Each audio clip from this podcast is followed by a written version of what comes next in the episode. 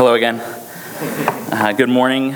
Um, uh, please read with me uh, the Word of God from Acts 13, verses 1 through 3, and 14, 8 through 28.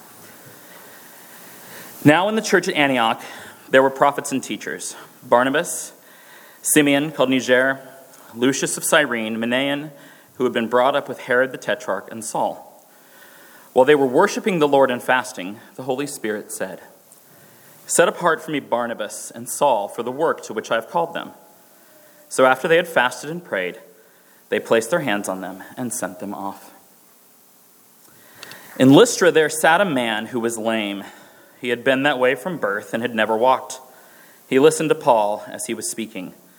Paul looked directly at him, saw that he had faith to be healed, and called out, Stand up on your feet. At that the man jumped up and began to walk. When the crowd saw what Paul had done, they shouted in the Lycaonian language The gods have come down to us in human form. Barnabas they called Zeus, and Paul they called Hermes, because he was the chief speaker. The priest of Zeus, whose temple was just outside the city, brought bulls and wreaths to the city gates, because he and the crowd wanted to offer sacrifices to them. But when the apostles, Barnabas and Paul, heard of this, they tore their clothes and rushed out into the crowd, shouting, Friends, why are you doing this? We too are only human like you. We are bringing you good news, telling you to turn from these worthless things to the living God, who made the heavens and the earth and the sea and everything in them. In the past, he let all nations go their own way, yet he has not left himself without testimony. He has shown kindness by giving you rain from heaven and crops in their seasons. He provides you with plenty of food and fills your hearts with joy. Even with these words, they had difficulty keeping the crowd from sacrificing to them. Then some Jews from, came from Antioch and Iconium and won the crowd over. They stoned Paul and dragged him outside the city, thinking he was dead. But after the disciples had, gone, had gathered around him, he got up and went back into the city. The next day, he and Barnabas left for Derbe. They preached the gospel in that city and won a large number of disciples. Then they returned to Lystra, Iconium, and Antioch, strengthening the disciples and encouraging them to remain true to the faith. We must go through many hardships to enter the kingdom of God, they said. Paul and Barnabas appointed elders for them in each church, and with praying and fasting, committed them to the Lord, in whom they had put their trust. After going through Pisidia, they came into Pamphylia, and when they had preached the word in Perga, they went down to Attalia. From Attalia, they sailed back to Antioch, where they had been committed to the grace of God for the work they had, been, they had now completed. On arriving there, they gathered the church together and reported all that God had done through them and how he had opened a door to, of faith to the Gentiles. And they stayed there a long time with the disciples.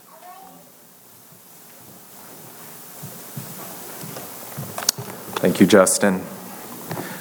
We're continuing today in our study of the book of Acts, as we have been doing for the past couple of months. And here we come upon chapters 13 and 14 of this wonderful story of the earliest days of the Christian church and of this movement that became the worldwide spread of Christianity.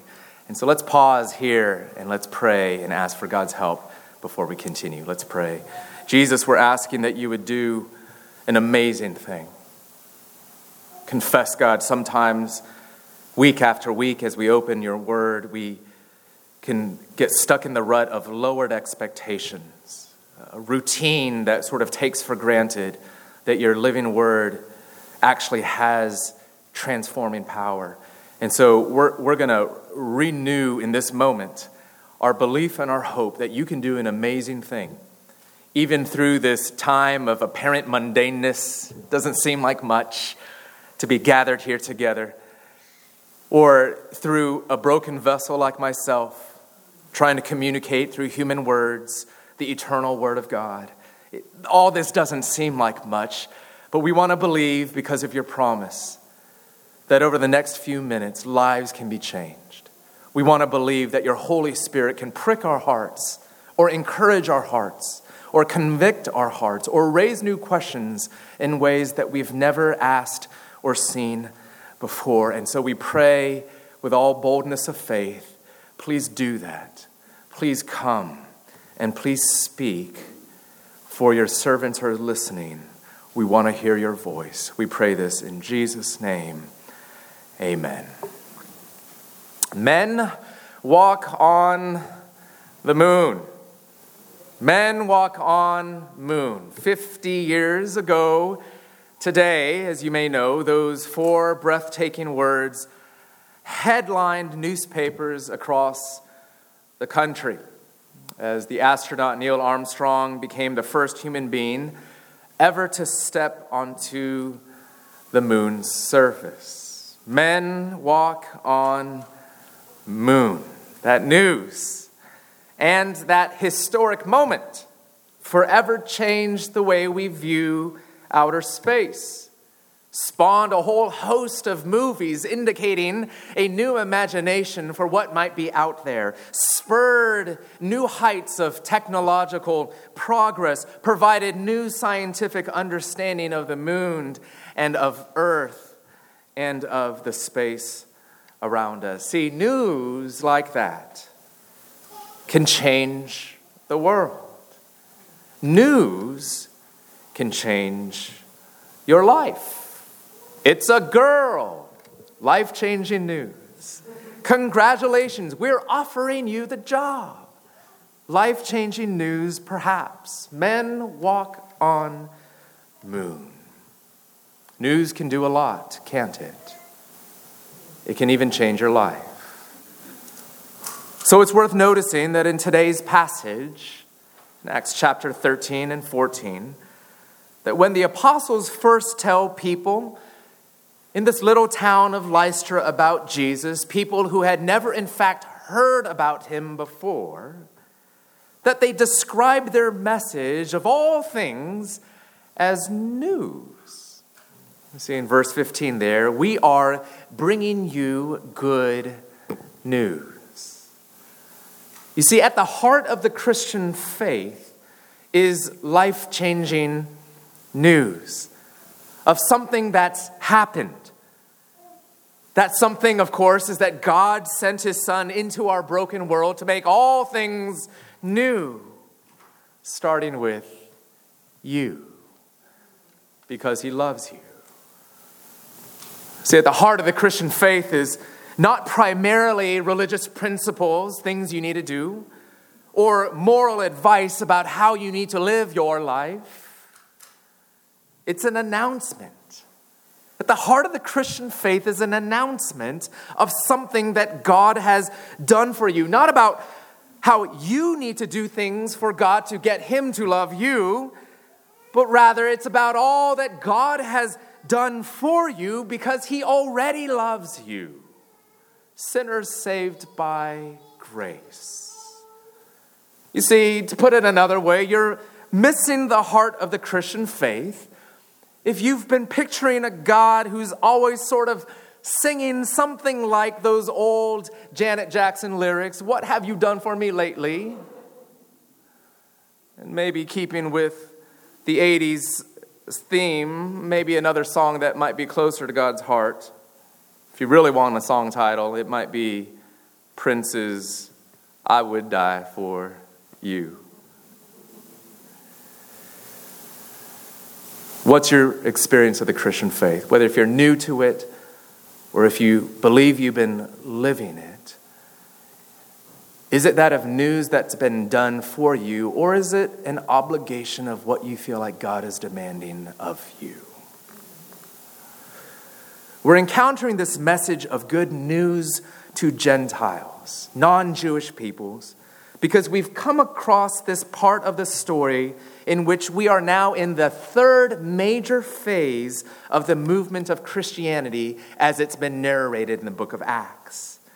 If you've been with us, you may remember that way in the beginning of the story, before Jesus ascended, after he died and rose again, before he went back to heaven, he gave his followers a commission, a charge.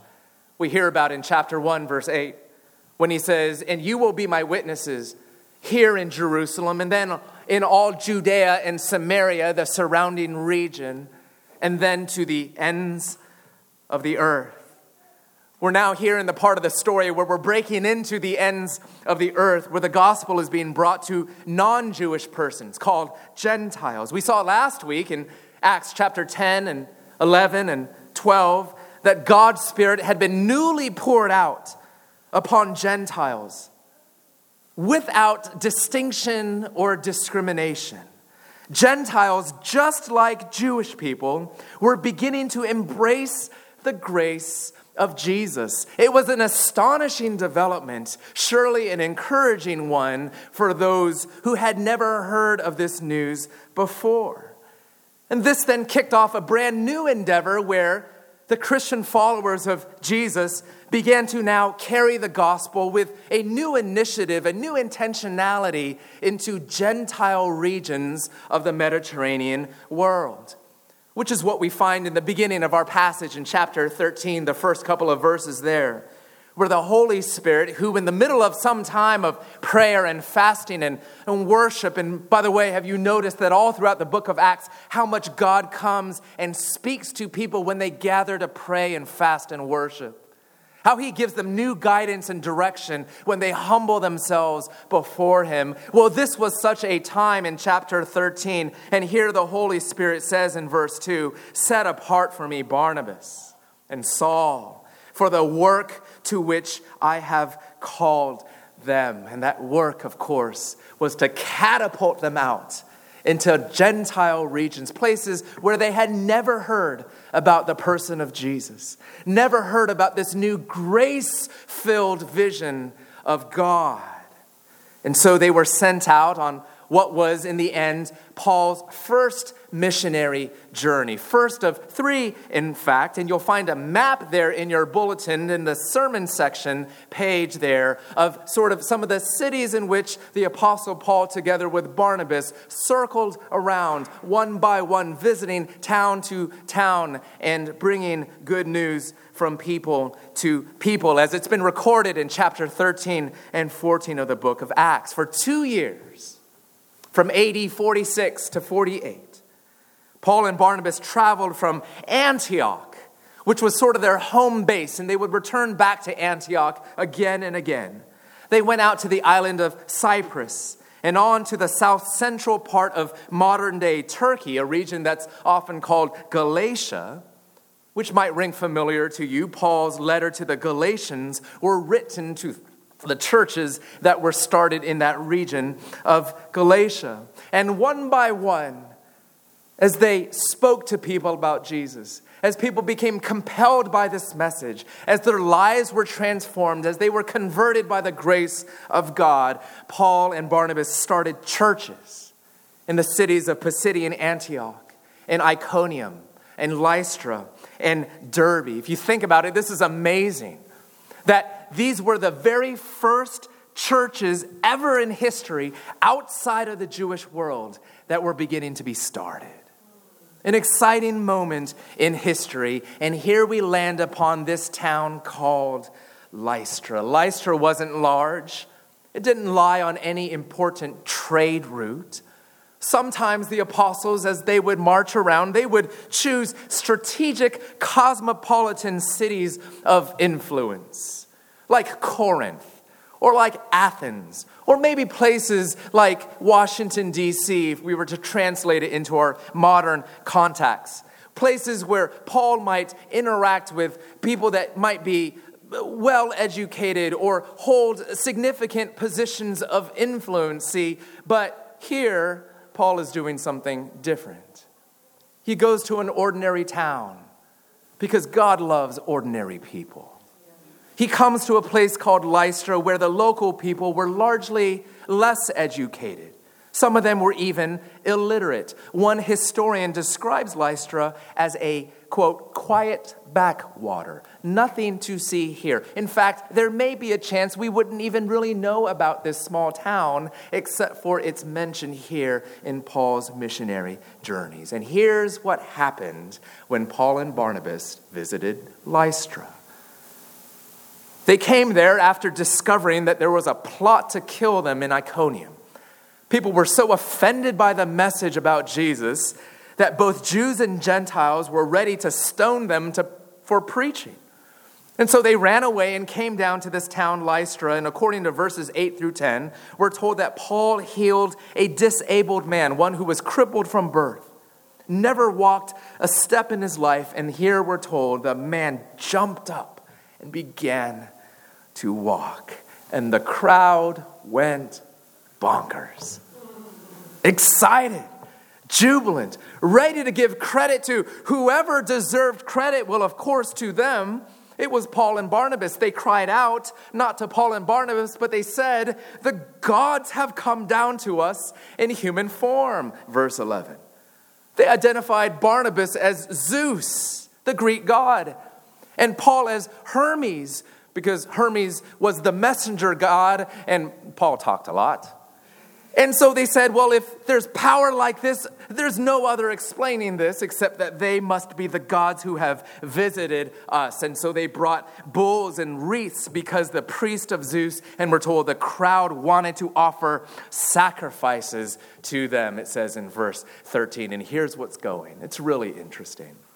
There was a local legend, a local legend that pretty much all the Lystrans probably knew that not long before Zeus and his son Hermes visited the hill country, guess where? Right nearby Lystra. But they disguised themselves as ordinary people. And so, of course, a lot of people in the town, thousands in fact, just sort of ignored them and didn't give the gods the hospitality that they deserved, except for one elderly couple a little peasant couple who lived in a very modest cottage made of straw, who gave out of their poverty and cared for these gods. And so, of course, in the great moment of revealing, the gods rewarded them for their generosity and then destroyed all the other homes who didn't actually pay attention to these gods, take them in. And so it's likely that the Lystrans knew this story and were resolved that if Hermes and Zeus ever were to revisit their hometowns, they would not be caught off guard again. They would not be unprepared. And so here we are. This is their moment, what they've been waiting for worship and hospitality as Zeus and Hermes deserved. At first, Paul and Barnabas didn't know what was going on. The crowd, in fact, spoke in the Lycaonian language, we're told in verse 11, not Greek or Latin, so Paul and Barnabas had no idea what was going on until suddenly the bulls start rolling in, right? The sacrifices and the wreaths start coming at them. Then they were able to figure out what was going on. And so, of course, they, verse 14, tore their clothes in dismay. They rushed out into the crowd shouting, Friends, why are you doing this? We're only humans like you. We are bringing you good news. What was it that Paul and Barnabas said to these dear Lystrans? what was communicated. It was good news, but what is good news? Let's take a look in the moments that we have left. Let's first look at the content of the good news, and then, secondly, the communication of this good news. The content of good news, what they said, and then the communication of this good news, how they said it. First of all, the content of good news and what Paul and Barnabas told them was two things. Number one, idolatry, and secondly, generosity.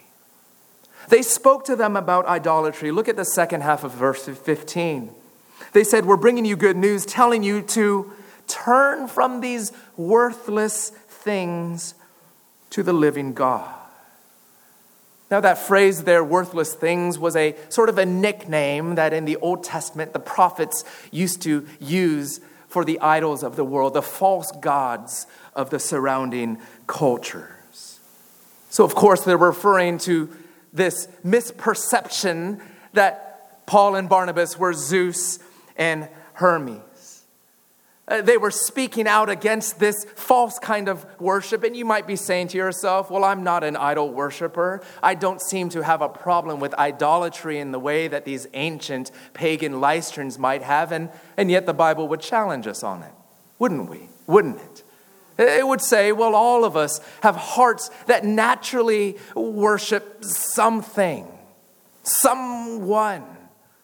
In fact, the Bible would say idolatry at its core is not bowing down to little figurines, and it's not even necessarily ascribing or participating in a formal system of religious worship. Rather, idolatry is simply treating anyone and anything like a God to you. Anything that you bow down and give supreme authority over your life anything that you seek to make you more uh, significant, uh, anything that makes you uh, feel lovable. Uh, whatever you turn to in order to uh, make your life more meaningful, uh, things that God alone can give to you.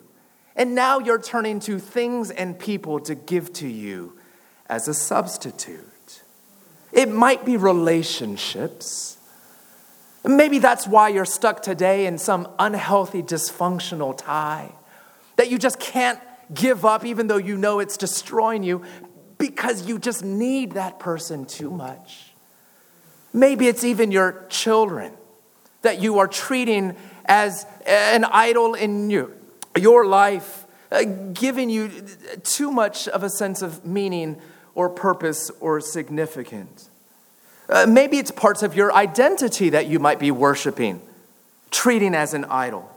It might be even part of your racial or cultural identity. If you make that supreme, the defining thing for you, rather than the fact that you are a child of God, the defining thing, your blackness or your whiteness or your Koreanness or your whatever you use to identify yourself with, that will become an idol in your life. Or it might be your gender, it might be your sexuality, it might be achievements that you look to to define who you are. Is that why you're working so hard? Is that why you're so terrified of losing your job? Is that why you're so angry that people don't recognize all that you've been accomplishing? You see, these reveal idols in our hearts. Could it be your body image? Why you're on the literal treadmill all the time, trying to sculpt and perfect your body because you've bowed your knee, even, yes, to the very physical image of yourself that you see in the mirror. Could it be your marriage or maybe the prospect of marriage that you're grasping for? What is it in life that you are most tempted to treat as an idol? Here's the thing you notice how the apostle describes idols worthless things.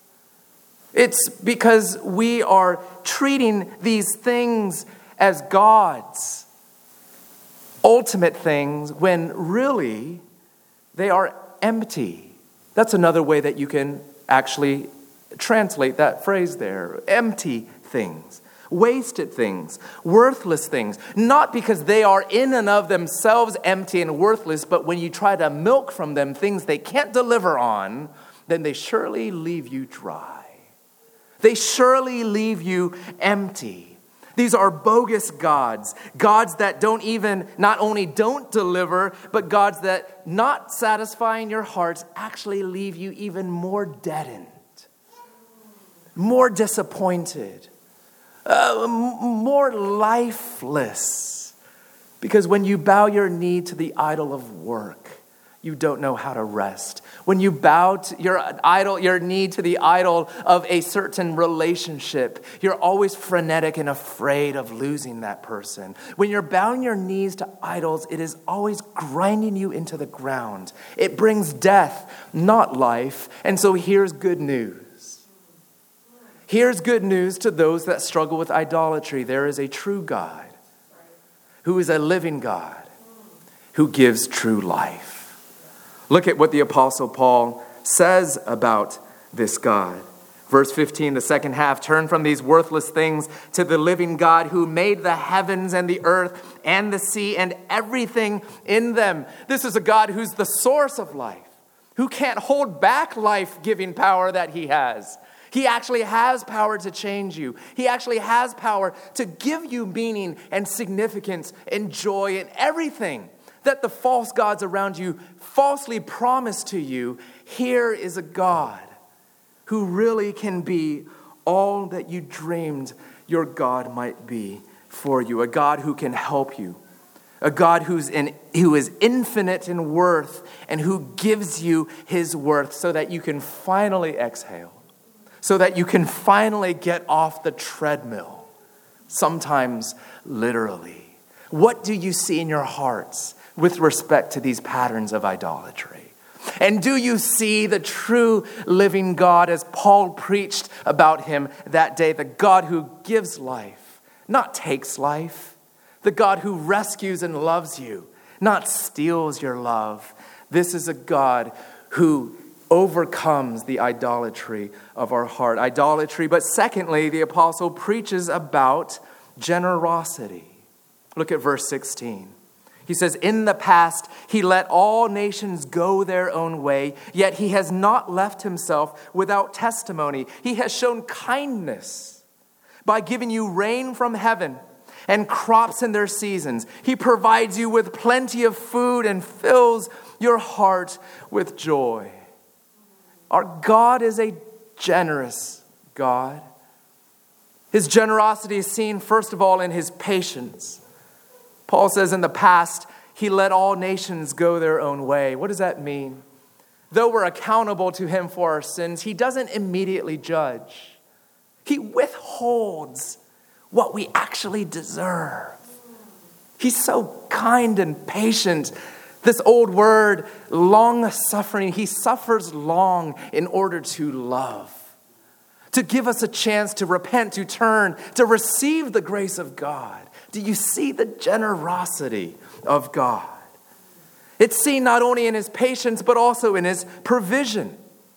You see what the apostle says there. He has shown kindness by giving you rain from heaven and crops in their season. He provides you with plenty of food and fills your heart with joy. I mean, this is Paul's invitation. Every single one of us, can you do sort of a life scan right this moment, or maybe later on today? Do you see the evidence of all the kindnesses of God. I don't mean just the things that you might normally think in sort of religious or spiritual categories of life. I mean, even in the ordinary things of life that you have, that you might even be taking for granted. Paul says, The rain. Have you thought about the rain? Where it comes from, the blessing that it is, giving life, producing crops, supplying for you food, the food that you eat. Have you thought about the food you get to enjoy? Of course, Paul also points not only to the ways in which God fills our stomachs, but the ways in which he fills our hearts with joy. Every smile, every moment of laughter, a gift to you from the heart of God. This might be something that some of you who maybe aren't so sure what you believe about God might be encouraged to think through. This is what the Bible says. Think about all the blessings, the good things you have in life. Have you thought lately about where those things come from? They're a gift to you from God, His generosity. And please remember, the apostle isn't talking to a wealthy audience. So when he's naming these things, he's not saying because you have so much Remember, a lot of them were illiterate, a lot of them were of lower income. They did not have much in their life. But he's pointing even to the most simple things, the common joys in life, the air you breathe, the friendship you have, the giggles in your heart. All of this is testimony. The kindness and the generosity of God. Have you recognized these things in your life lately? Do you recognize all the kindness that God has shown you? The Apostle Paul says he has not left himself without testimony. Do you hear, do you see that testimony of God? Do you see evidence of his generosity? Do you know, friends, you cannot outgive God?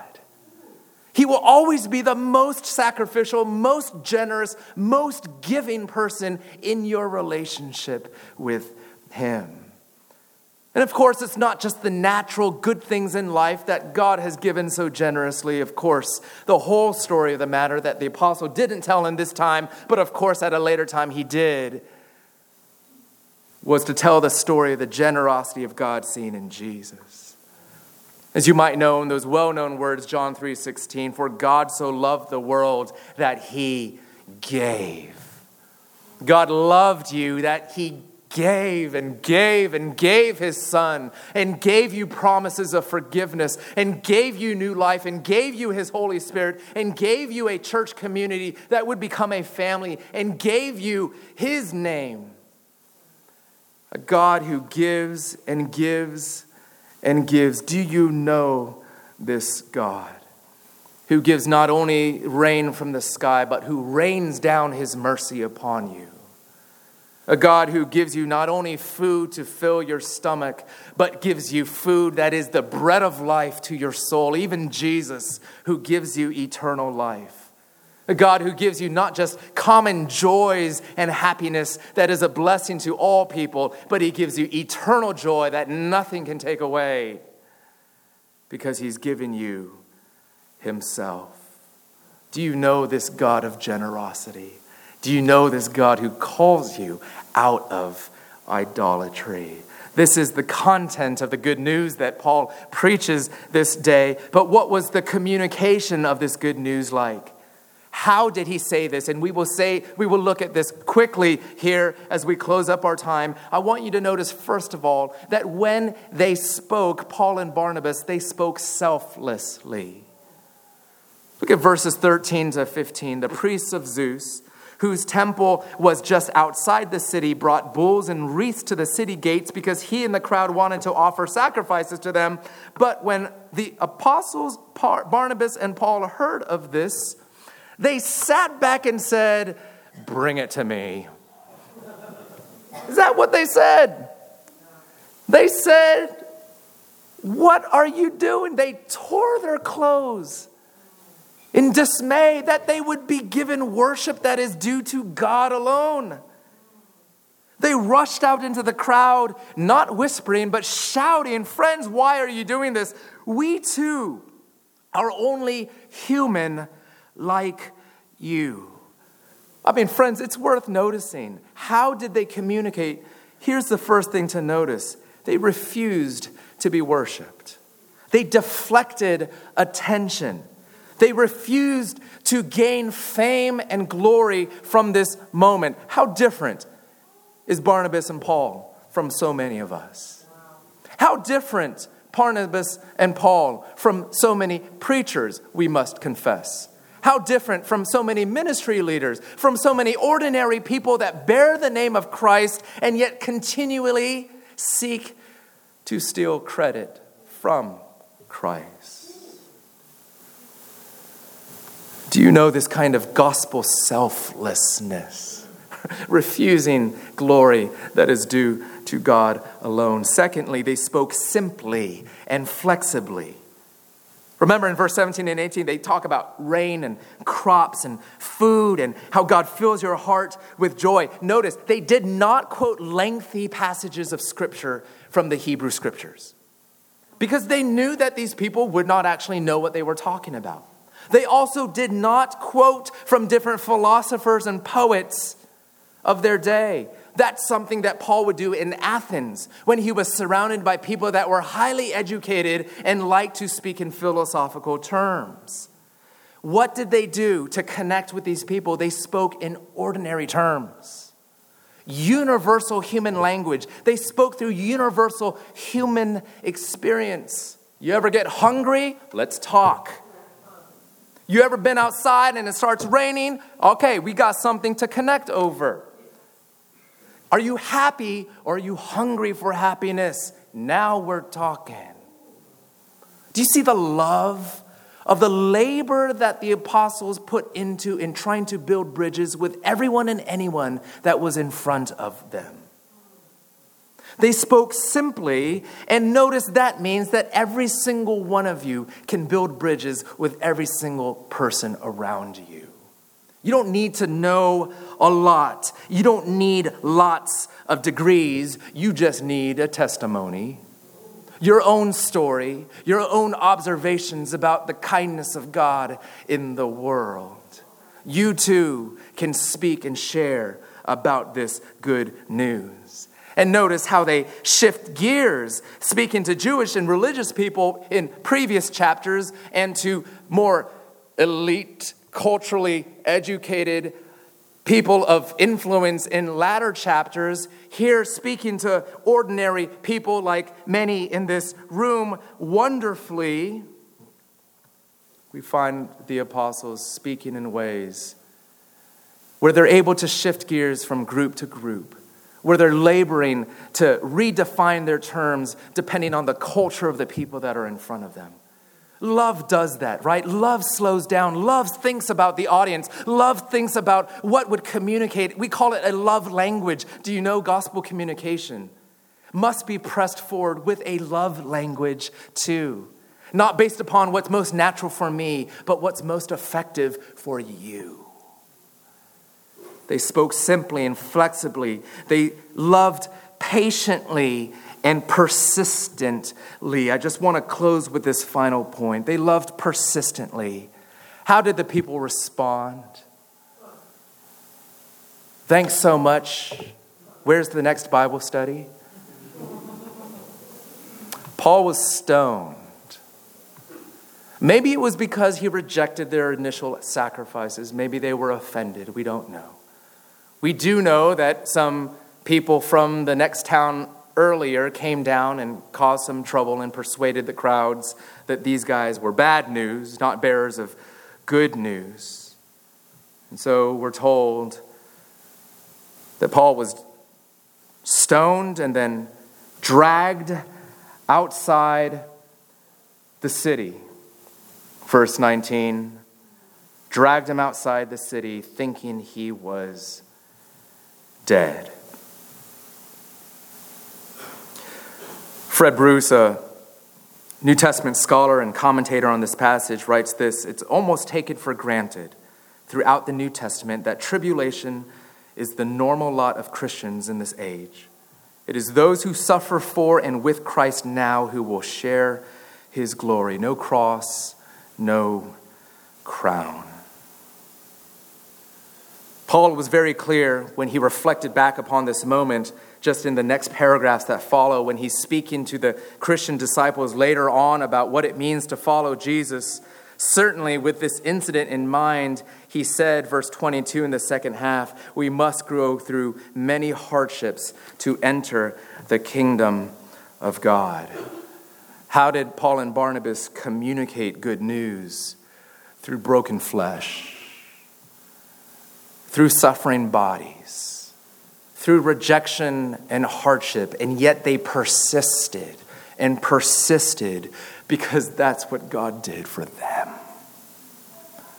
Because Paul, of course, knew that his story was one of God pursuing him really all the days of his life, chasing after him, even as Paul himself violently opposed Jesus, even killing people that were followers of Jesus. And, and God never gave up and kept coming and kept coming and kept coming. And so, of course, that kind of persistence by God changes your life and makes you persistent with others. Where the apostle gets up again and again, and in this case, literally gets up again. It's just mind boggling scene where he's stoned and left for dead. They're sure he's dead. That's why they drag him outside of the city and leave him in this bloody pile of mess. Eventually, he gains enough strength to do what? Skip town, get safe. He goes right back into the very same city. Goes right back in to love all over again.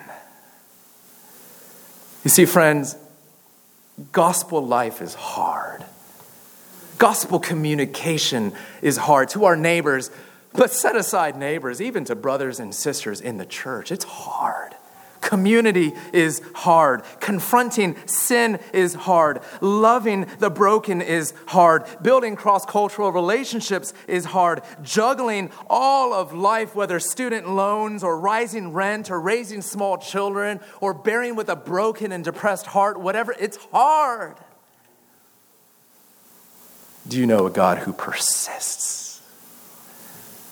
And so fills your heart with strength to get up and persist and to love all over again. Here's a question for you. When you get beaten up and dragged outside, will you get up and get back in?